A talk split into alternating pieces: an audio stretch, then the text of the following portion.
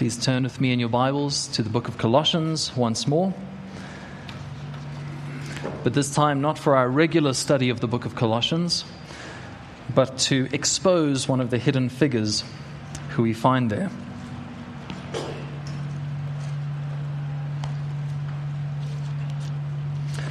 Now, we're going to be in Colossians 1, verses 7 and 8, and we're going to be paging back and forth between that chapter and chapter 4 verses 12 and 13, because it's right at the beginning and right at the end that this hidden figure appears. So, as you know, this evening we continue with our series, Hidden Figures. These are men and women in the Bible who we're likely to overlook. Maybe because there's not a lot of biblical evidence that is given towards them, but who nonetheless are in the Bible. We need to do something with these characters, and they were nonetheless used by God for his purposes. And tonight we're going to be looking at the New Testament character Epaphras. Epaphras. We find him hidden away in the pages of the New Testament in three places once in Philemon and twice in the book of Colossians. In Philemon, Paul writes at the end of the book, you don't have to turn there. Paul writes in verse 23 of Philemon Epaphras, my fellow prisoner in Christ Jesus, sends greetings to you. That's all we learn about Epaphras from the book of Philemon. That's not much. We learn that Epaphras uh, was a Christian who was imprisoned along with Paul at the time when he wrote to Philemon, and that he had some sort of relationship with Philemon. That's all we can really learn from Philemon chapter uh, Philemon verse 23. But that's true of many of Paul's companions. Uh, Paul had many companions who were with him in prison. So, if we want to learn something specific about Epaphras, we're going to have to look at the book of Colossians, where he's mentioned twice. All right. Is the sound making a? Is the sound a bit distracting?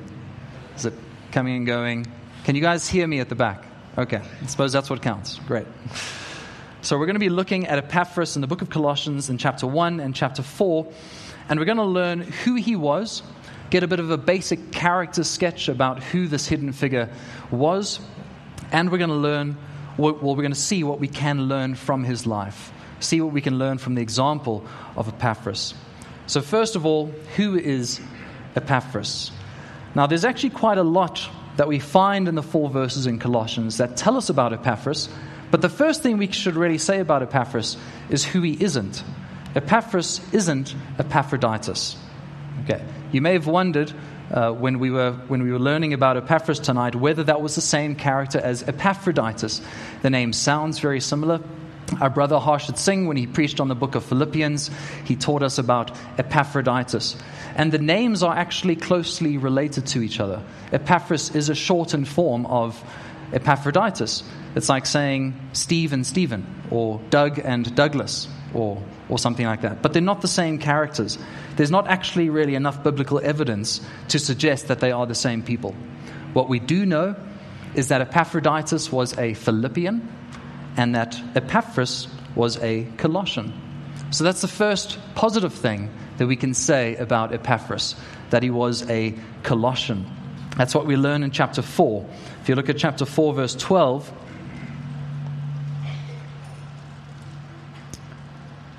Paul says, Epaphras, who is one of you. Just pause there. He mentions Epaphras and he mentions that he's one of them. He's a native. He's from the city of Colossae. He was born and raised there. He speaks the same way as people from Colossae. He's not some unfamiliar theologian who descended from the ivory towers of academia to condescendingly preach this gospel. He's a simple gospel believer in Colossae who, who heard the gospel most likely in Ephesus when Paul was ministering there, and then came back to Colossae and taught others that very same gospel out of his own conviction. He had been won over by the love of Christ, transferred from the kingdom of darkness to the kingdom of light, and had decided to share this good news with his friends, his family, his peers, and his colleagues back home. And so he served. That's the next thing that we can learn about Epaphras, that he was a servant of Christ. In Colossians chapter 1 verse 7, quickly flip back again. Let's see what we read about Epaphras. It says, Just as you learned it from Epaphras, our beloved fellow servant, he is a faithful minister. So we have two words that are closely related to each other. He's a fellow servant and a faithful minister. And then in chapter 4, verse 12, I know lots of paging back and forth. Paul says, Epaphras, who is one of you, a servant of Christ Jesus. So, three words that are related to each other. Not the exact same word, but closely related. He's a fellow servant. That means he served alongside Paul. Paul saw him as an equal, he was a co laborer with Paul. And then later on in 1 verse 7, he's a minister. That's the word for deacon. It's diakonos. It doesn't mean he was necessarily fulfilling the formal office of deacon in the church of Colossae, but it means he served people's needs and he served faithfully. And then in chapter 4, verse 12, he says that he is a servant of Christ Jesus. So, yes, Paul was, sorry, Epaphras was serving with Paul. Yes, he was serving on behalf of the Colossians, but at the end of the day, the person he was really serving was Christ Jesus. At the end of the day, he was a servant of Christ. That's what Epaphras was all about. So he was a servant fulfilling the ministry of a servant.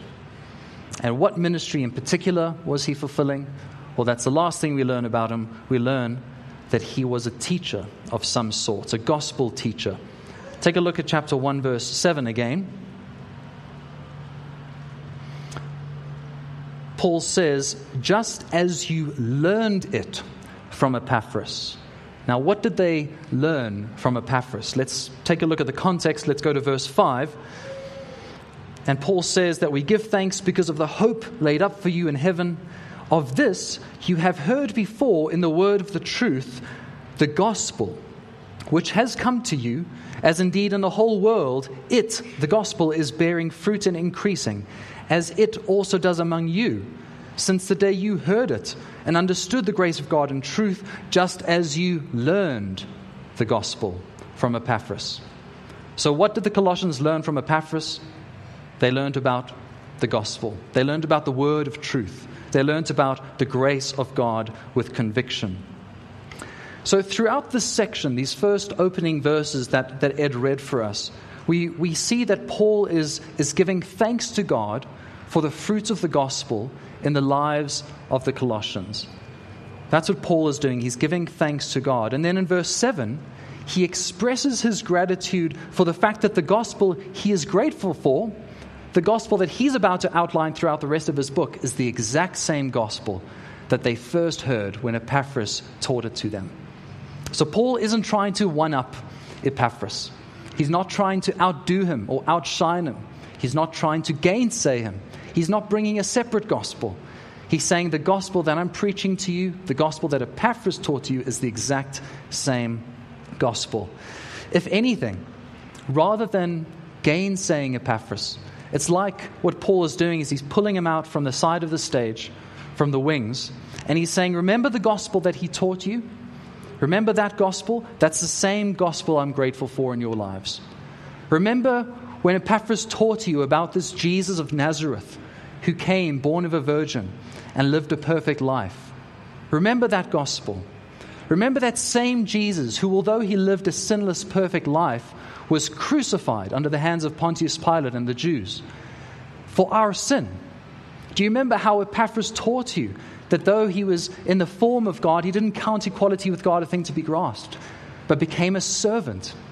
Remember that gospel that Epaphras told you that although he died, he rose from the grave, inaugurating his kingdom and securing our righteousness before the Father. Remember that gospel that Epaphras taught you? I'm grateful for that, and I'm grateful that you guys listened to this dear, faithful minister, Epaphras. That's what Paul is saying here. The word for learned there in chapter 1, verse 7 means to introduce someone to something. And it's related to our word for disciple. It essentially means essentially to make someone a disciple of Jesus. The Colossians had been introduced to the gospel by Epaphras. They were discipled by him and taught by him. He had those first awkward evangelistic conversations with them when he introduced them to Jesus. And now, being separated from them for some time, as we learn from 4 verse 12. Epaphras isn't there right now. Nonetheless, he desires, striving in his prayer, that the Colossians mature and that they become fully assured of what he taught them. So he didn't just have some youth rally and then get on a helicopter and go out of Colossae. He's still concerned for them and he's praying for them and he wants them to mature in Christ. Epaphras has the real heart of a gospel teacher, someone who's actually concerned to see gospel growth in the Colossians. Now, that's Epaphras in a nutshell. As you can see from just a handful of verses, there's quite a lot we can say about this hidden figure. But we want to now draw out some implications about this. Why is Epaphras even mentioned? Why does Paul mention Epaphras? What does he hope to achieve in the Colossian church, and what are we supposed to learn from Epaphras' example? That's what we're going to be delving into now. By mentioning Epaphras, Paul hoped to grow in the Colossians a gratitude for this hidden figure. He wanted to put him in the light for a moment and reveal him. Paul mentions Epaphras by name because he's someone they know and because he's someone that the Colossians can emulate, someone whose example they can follow. And what does this mean for us? Well, of course, we don't know Epaphras today. We've never met him in person. But we do have enough in God's word for an example to be set for us. So, what is the example that's being set for us by the, the hidden figure of Epaphras? Well, first, there is the example of serving Christ. That's the first thing we learn about Epaphras the example of serving Christ. We learned that he himself was a servant of Christ Jesus. And so the natural implication is if Epaphras was a servant of Christ Jesus, what does that say about the way that we serve? We learn that all ministry counts if it is done for Christ. All ministry counts if it's done for Christ at the end of the day. No matter how glamorous or glorious, no matter how menial or mundane the task, if it is done for Christ, it will be used.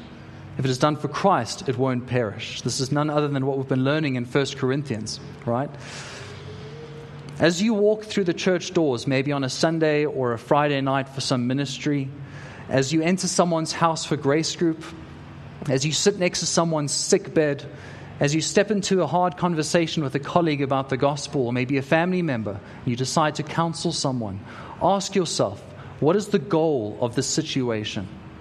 How is this goal, or how can this situation be geared towards glorifying Christ?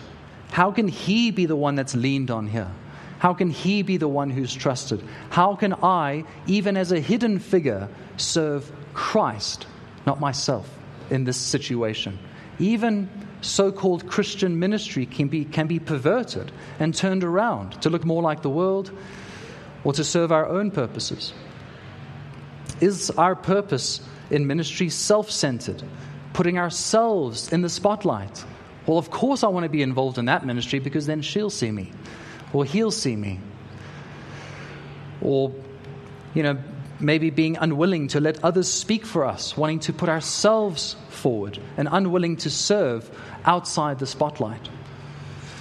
Or maybe our purpose in ministering and our purpose in serving is worldly. We may have all the best intentions in the world, but we're employing worldly ways of attracting and helping people rather than relying on God's word and being empowered by God's Spirit for ministry. Thinking that this ministry will only succeed if, yes, I quote a few Bible verses, but at the end of the day, I rely on this system. Or, yes, if I rely on the strength of the Holy Spirit, but actually we, we do this and we do this to this ministry. That's not what makes it a Christian ministry. You know, many come into to this church or, or many churches hoping to, to serve one day. They've got big plans for the church, and the church must provide a platform for them to express their personal vision for this community. If I can speak personally for a moment, before I joined this church, BBC, um, and before I learned about the biblical concept of church membership, I, I played drums in a number of, of music teams um, in Alberton. So, and when I say a number of music teams, I mean on a Friday night, I would play at one church. On Sunday night, I would play at another church. And um, on Sunday morning, I'd play at another church. And so I was kind of everywhere. I didn't have much of a, a concept of, of serving a local body of believers. And if anything that can be, be said for myself, I don't really know whether my heart was in the right place when I was serving like that. I wonder whether my service is more for my own purposes. I mean, look, I, I, can play drums, so, so let me play here, and these people will see me there, and this church has this great stage with these lights. I want these people to see me, I want her to see me. And that wasn't Sine. that, was many, that was many years ago. now, of course, this says something to my shame about me in my lack of maturity. But this also says something about those churches that they would allow this kind of non committal service. This one pastor I met of this new church, he said, Oh, Stephen, we want to chain you to the drums. I didn't really know what to make of that, but, but, but truth be told, I don't know whether they knew whether I was even a Christian or not. And here they want me ministering on stage, setting an example for the young people in the church. They don't even know me for, from a bar of soap. For all they knew, I could have been an atheist who just knew a bunch of Christianese and knew how to play the drums. I could serve, so I was put on their roster. And apparently, my heart wasn't challenged until years later. So, do you see how this kind of service is dangerous and how it misses the mark of ministry? It puts forward as the goal of ministry hu- humans. It's putting forward as the goal of ministry elevating us and our abilities rather than putting Christ at the center. It doesn't matter what sort of paraphernalia we have about our ministry if Christ isn't the center. If we lose him, it's not even ministry. Who are we serving? So these are some signs that we're not serving Christ in our ministry. First, if we get upset if we can't serve as often as someone else. This is something I personally wrestled with when I was in the music team at some older churches. I wanted to serve every week. I mean, no one can play drums like I can, you know, um, or no one can do it as well as I can. This ministry will not thrive without me. That's an ungodly and an unchrist like attitude towards ministry. That ministry is about me. Another sign that a ministry is self centered is if we get frustrated if there's no budget for a ministry opportunity that you feel deeply about. Now, I'm not saying that there's time to go back to the drawing board and say, how can we allocate funds to this ministry? This may be necessary. But in our own hearts, we may, we may have pet ministries that, that we really want to see support for. It's not saying that those intentions are wrong. But if we, if we feel like our motivation to serve is diminished if this one ministry can't run, then we have to ask whether we want to serve Christ or only serve Him in a very specific way. There are millions of ways to serve Christ. So here are some positive signs that we are serving Christ. Firstly, we'll serve where there is a need, not where we think there should be a ministry. Maybe from the church you grew up in or a church you came from, they had a ministry of apologetics, or they had a ministry of counseling, or a ministry of so and so. And it's, it's easy to come to another church and think, well, all churches have to have this ministry, right? We've got to have a ministry of this, we've got to have a ministry of X, Y, Z. But we've got to be asking ourselves, Will I serve where there's a need? That would be a healthy sign that someone is serving for Christ. I love Christ. I want to make him known. How can I serve him, regardless of what formal ministry is in place? Maybe another sign that, uh, that our, our ministry is Christ centered is that rather than waiting to be asked to be rostered in, we make ourselves available. We make ourselves available for ministry. The most cherished disposition that I perceive in so many people in this church is just a willingness to help. People just putting their hand on your shoulder and saying, How can I help? How can I help? How can I serve? How can I pray? That is the heart of Christian and Christ centered ministry. They're not waiting for someone to say, Step in line. They're rather saying, We see a need, we're available for that, however we can be used. As you, as you know, I, I head up the children's ministry on Friday night, basic, and, and one of my most cherished leaders, who's now sadly not in, in this church anymore, um, every, every year I'd ask him, you know, where are you hoping to serve? Would you prefer to serve with the juniors or with the seniors? Uh, and he would always just say, Wherever I'm needed, Stephen, wherever I'm needed. And he had been in the ministry for years. And wherever there was a gap, he, he stood in that gap. I was, I was really grateful for that. But then a final sign that our ministry is Christ centered, that we are servants of Christ Jesus and not ourselves, is that we will not depend on formal structures of ministry before serving others. I kind of alluded to this a moment ago. It's easy to think that if we are to serve Christ, it must be in a sort of formal, public way, that there has to be a structure for it. But a lot of ministry that happens in the church is informal as opposed to formal. A lot of ministry in the church is simply, How can I pray for you? You're new to the church. Um, do you have a Bible? Can I help you read that Bible? Or is there something I can teach you about the church? How can I pray for you? You guys are struggling with something, um, in, uh, some health issue. How can I serve you in that way? That's not a formal ministry. We don't have a ministry of encouragement, we don't have a ministry of prayer. And yet, there are countless ways that we can serve like that. So, a healthy sign that we want to serve Christ and not ourselves or our own agenda is that we'll serve whether there's a formal ministry or not.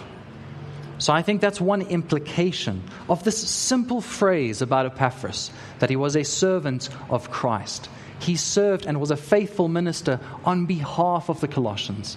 Not because he walked around and he had some grand parachurch ministry and he wanted them to sign on and really get behind his ministry. He wanted them to grow in Christ. It was as simple as that. That's the first thing we can learn from Epaphras. But the second thing we can learn from the example of Epaphras is the example of teaching Christ to others. Teaching Christ to others. Let me say this unequivocally. All Christians have the responsibility to teach the gospel to others. Period all Christians have the responsibility to teach the gospel and share the gospel with others. The great commission that Jesus gives in Matthew 28, when he says, All authority has been given to me in heaven and on earth. Go therefore and make disciples of all the nations, baptizing them in the name of the Father, Son, Holy Spirit, teaching them to obey everything that I've commanded you. That was not just a command for the 11 apostles, that was a command for the entire church. It was a command for Epaphras, it was a command for Paul. We all have the responsibility to teach the gospel and introduce others to it. What Epaphras did by instructing the Colossians in the gospel is not a super Christian thing. It's not a Christian elite thing that he did. It's not only for Christians with a degree from university or professionals, it's for everyone who believes the gospel. We're all priests unto God. Now, we don't know exactly how Epaphras came to learn the gospel himself. Um, as I said, it may be that he met Paul while Paul was in Ephesus, and maybe then he came back. But what we do know, what we can safely say, is that when Epaphras came back to his hometown of Colossae, maybe from Ephesus or somewhere else, he was most likely the only Christian in Colossae. Can you imagine that?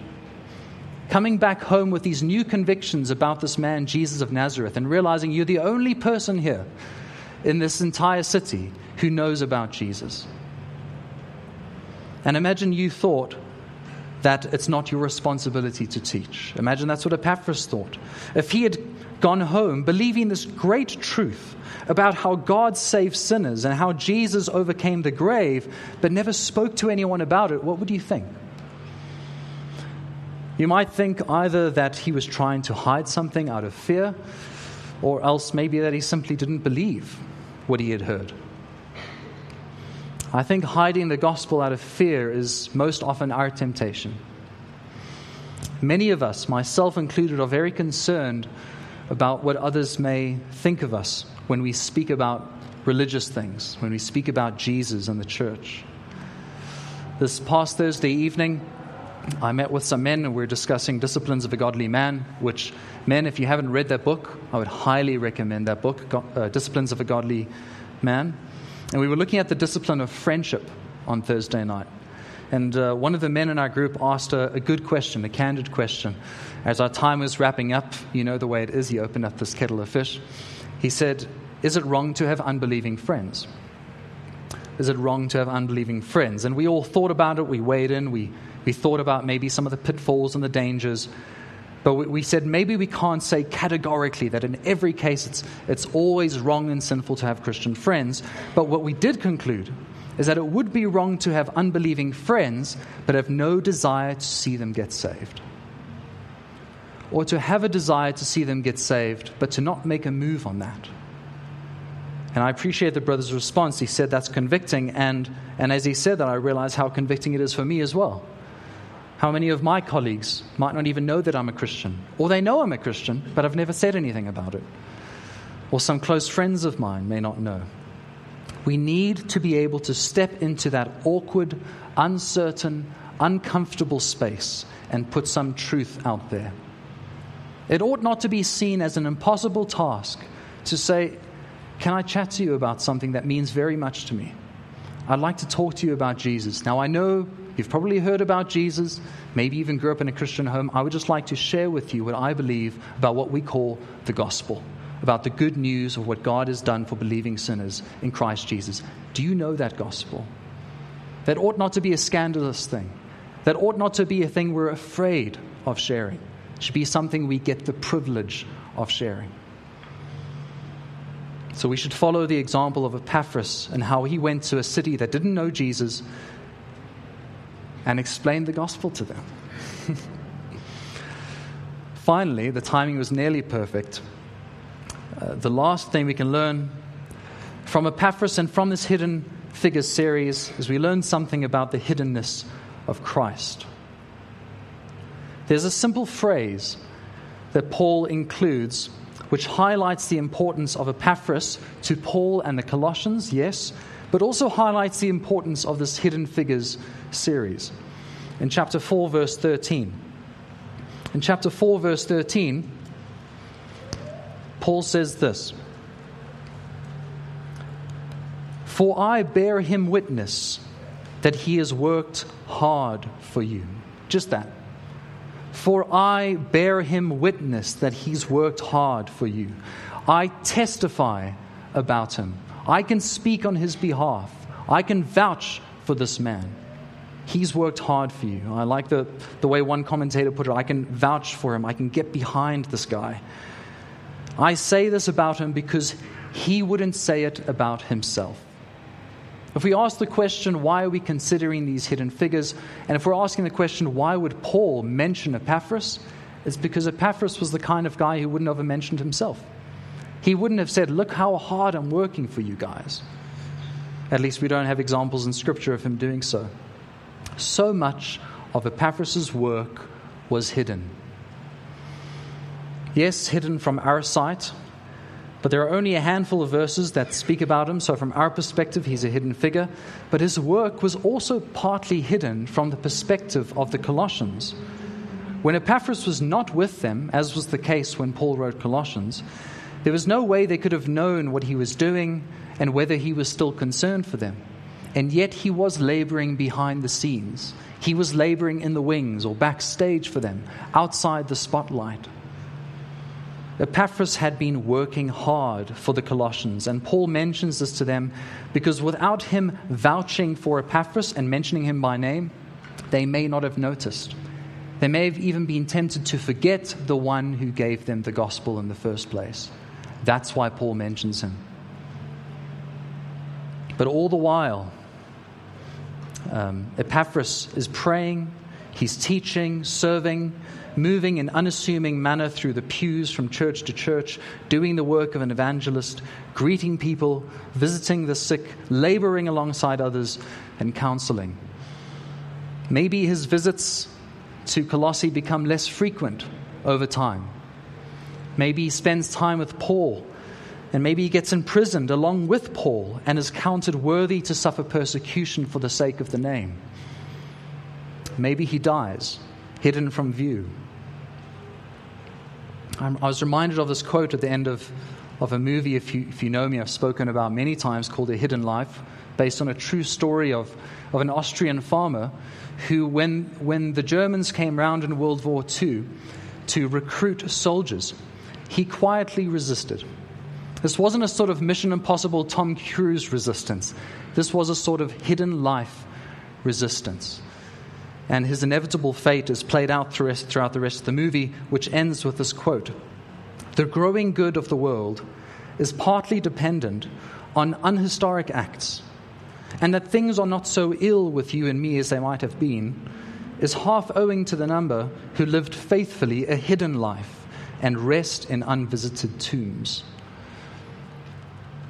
How much more can we say that of Christ? After all, this isn't about Epaphras. Yes, we're putting him in the spotlight to consider him tonight, but Epaphras' entire life itself was pointing to Christ. After all, Isaiah says this He had no form or majesty that we should look at him, and no beauty that we should desire him. He was despised and rejected by men, a man of sorrows and acquainted with grief, and as one from whom men hide their faces.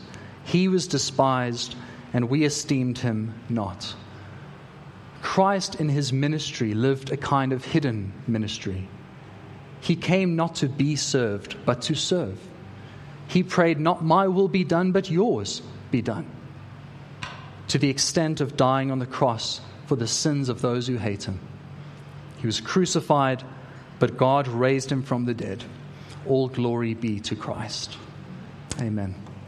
Let's pray.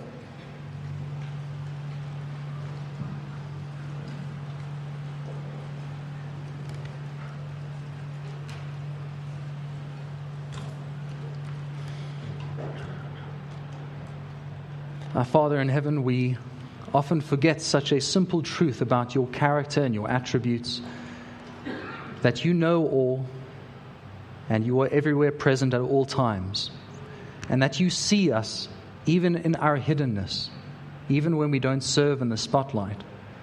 You are there. And so I pray from Epaphras' example that we would learn to serve you and serve you alone, to serve you by teaching others by ministering to others, by giving our lives for the sake of the gospel. We pray that you would be glorified in this. That's all we desire. We don't desire to be put in the spotlight. We desire to be like Jesus, to give our lives for the sake of the cause. We pray this in Jesus' name. Amen.